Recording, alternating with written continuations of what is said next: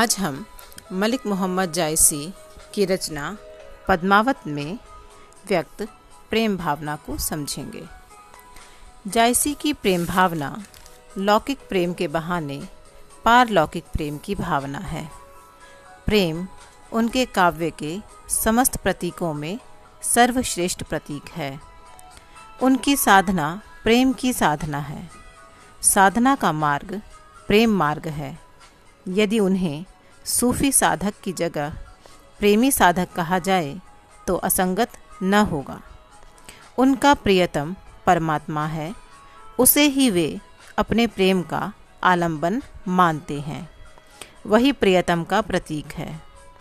ईश्वर ने अपने सौंदर्य को देखने के लिए ही दर्पण रूपी बिंब का निर्माण किया है। परम सौंदर्य रूप ईश्वर ही है। उस पूर्णता को प्राप्त करने के लिए मानव ईश्वर में अनुरक्त होता है, उसके साक्षात्कार की कामना करता है। सौंदर्य प्रेम को जन्म देता है। अतः आत्मा की दृष्टि सांसारिक सौंदर्य से गुजरते हुए अन्यत्र लगी रहती है। पूर्ण सौंदर्य ईश्वर में है, अतः वही सच्चे प्रेम का अधिकारी है। जायसी अपनी साधना द्वारा निराकार प्रेम प्रभु की आरती उतारते हुए अपना सब कुछ उसी में निमग्न कर देते हैं।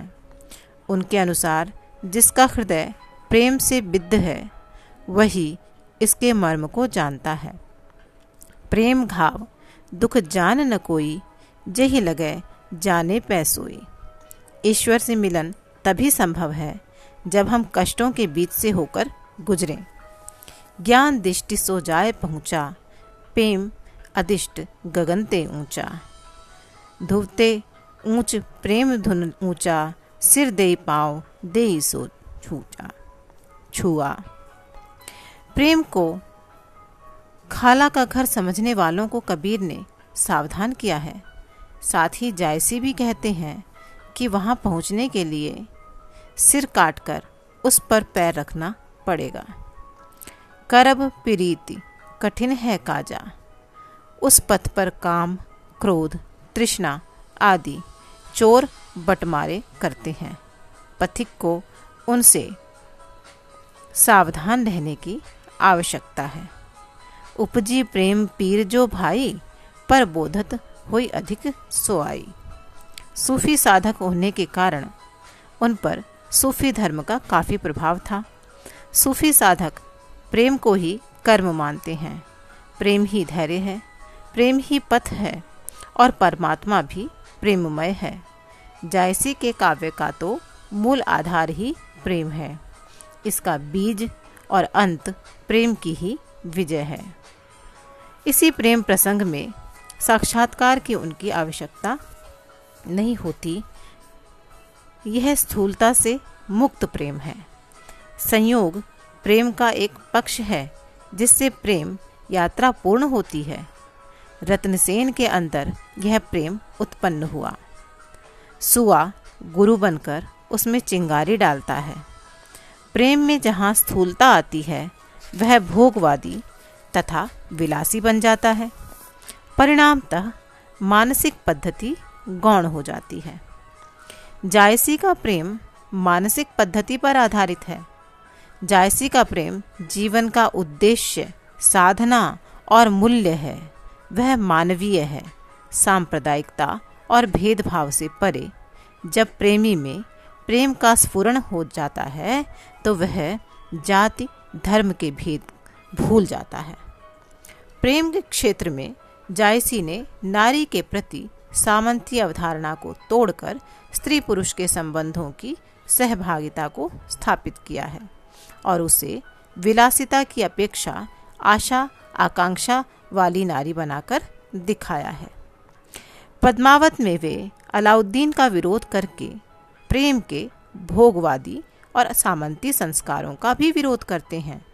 वहीं अध्यात्म और धार्मिकता के जमाने में नारी मुक्ति का एक महत्वपूर्ण मार्ग निकालते हैं। जायसी का प्रेम एक पक्षीय नहीं है। प्रेम की महत्ता को स्थापित करने के लिए जायसी ने अपने नायक नायिकाओं के प्रेम का परीक्षण कई स्थानों पर कराया है। और जिस तरह प्रेमी प्रेम की एक रूपता को स्वीकार करता है, उसी प्रकार प्रेमिका भी अपने प्रेम की पवित्रता को बनाए रखे, इसलिए वे पद्मावती को भी परीक्षा दिलवाते हैं।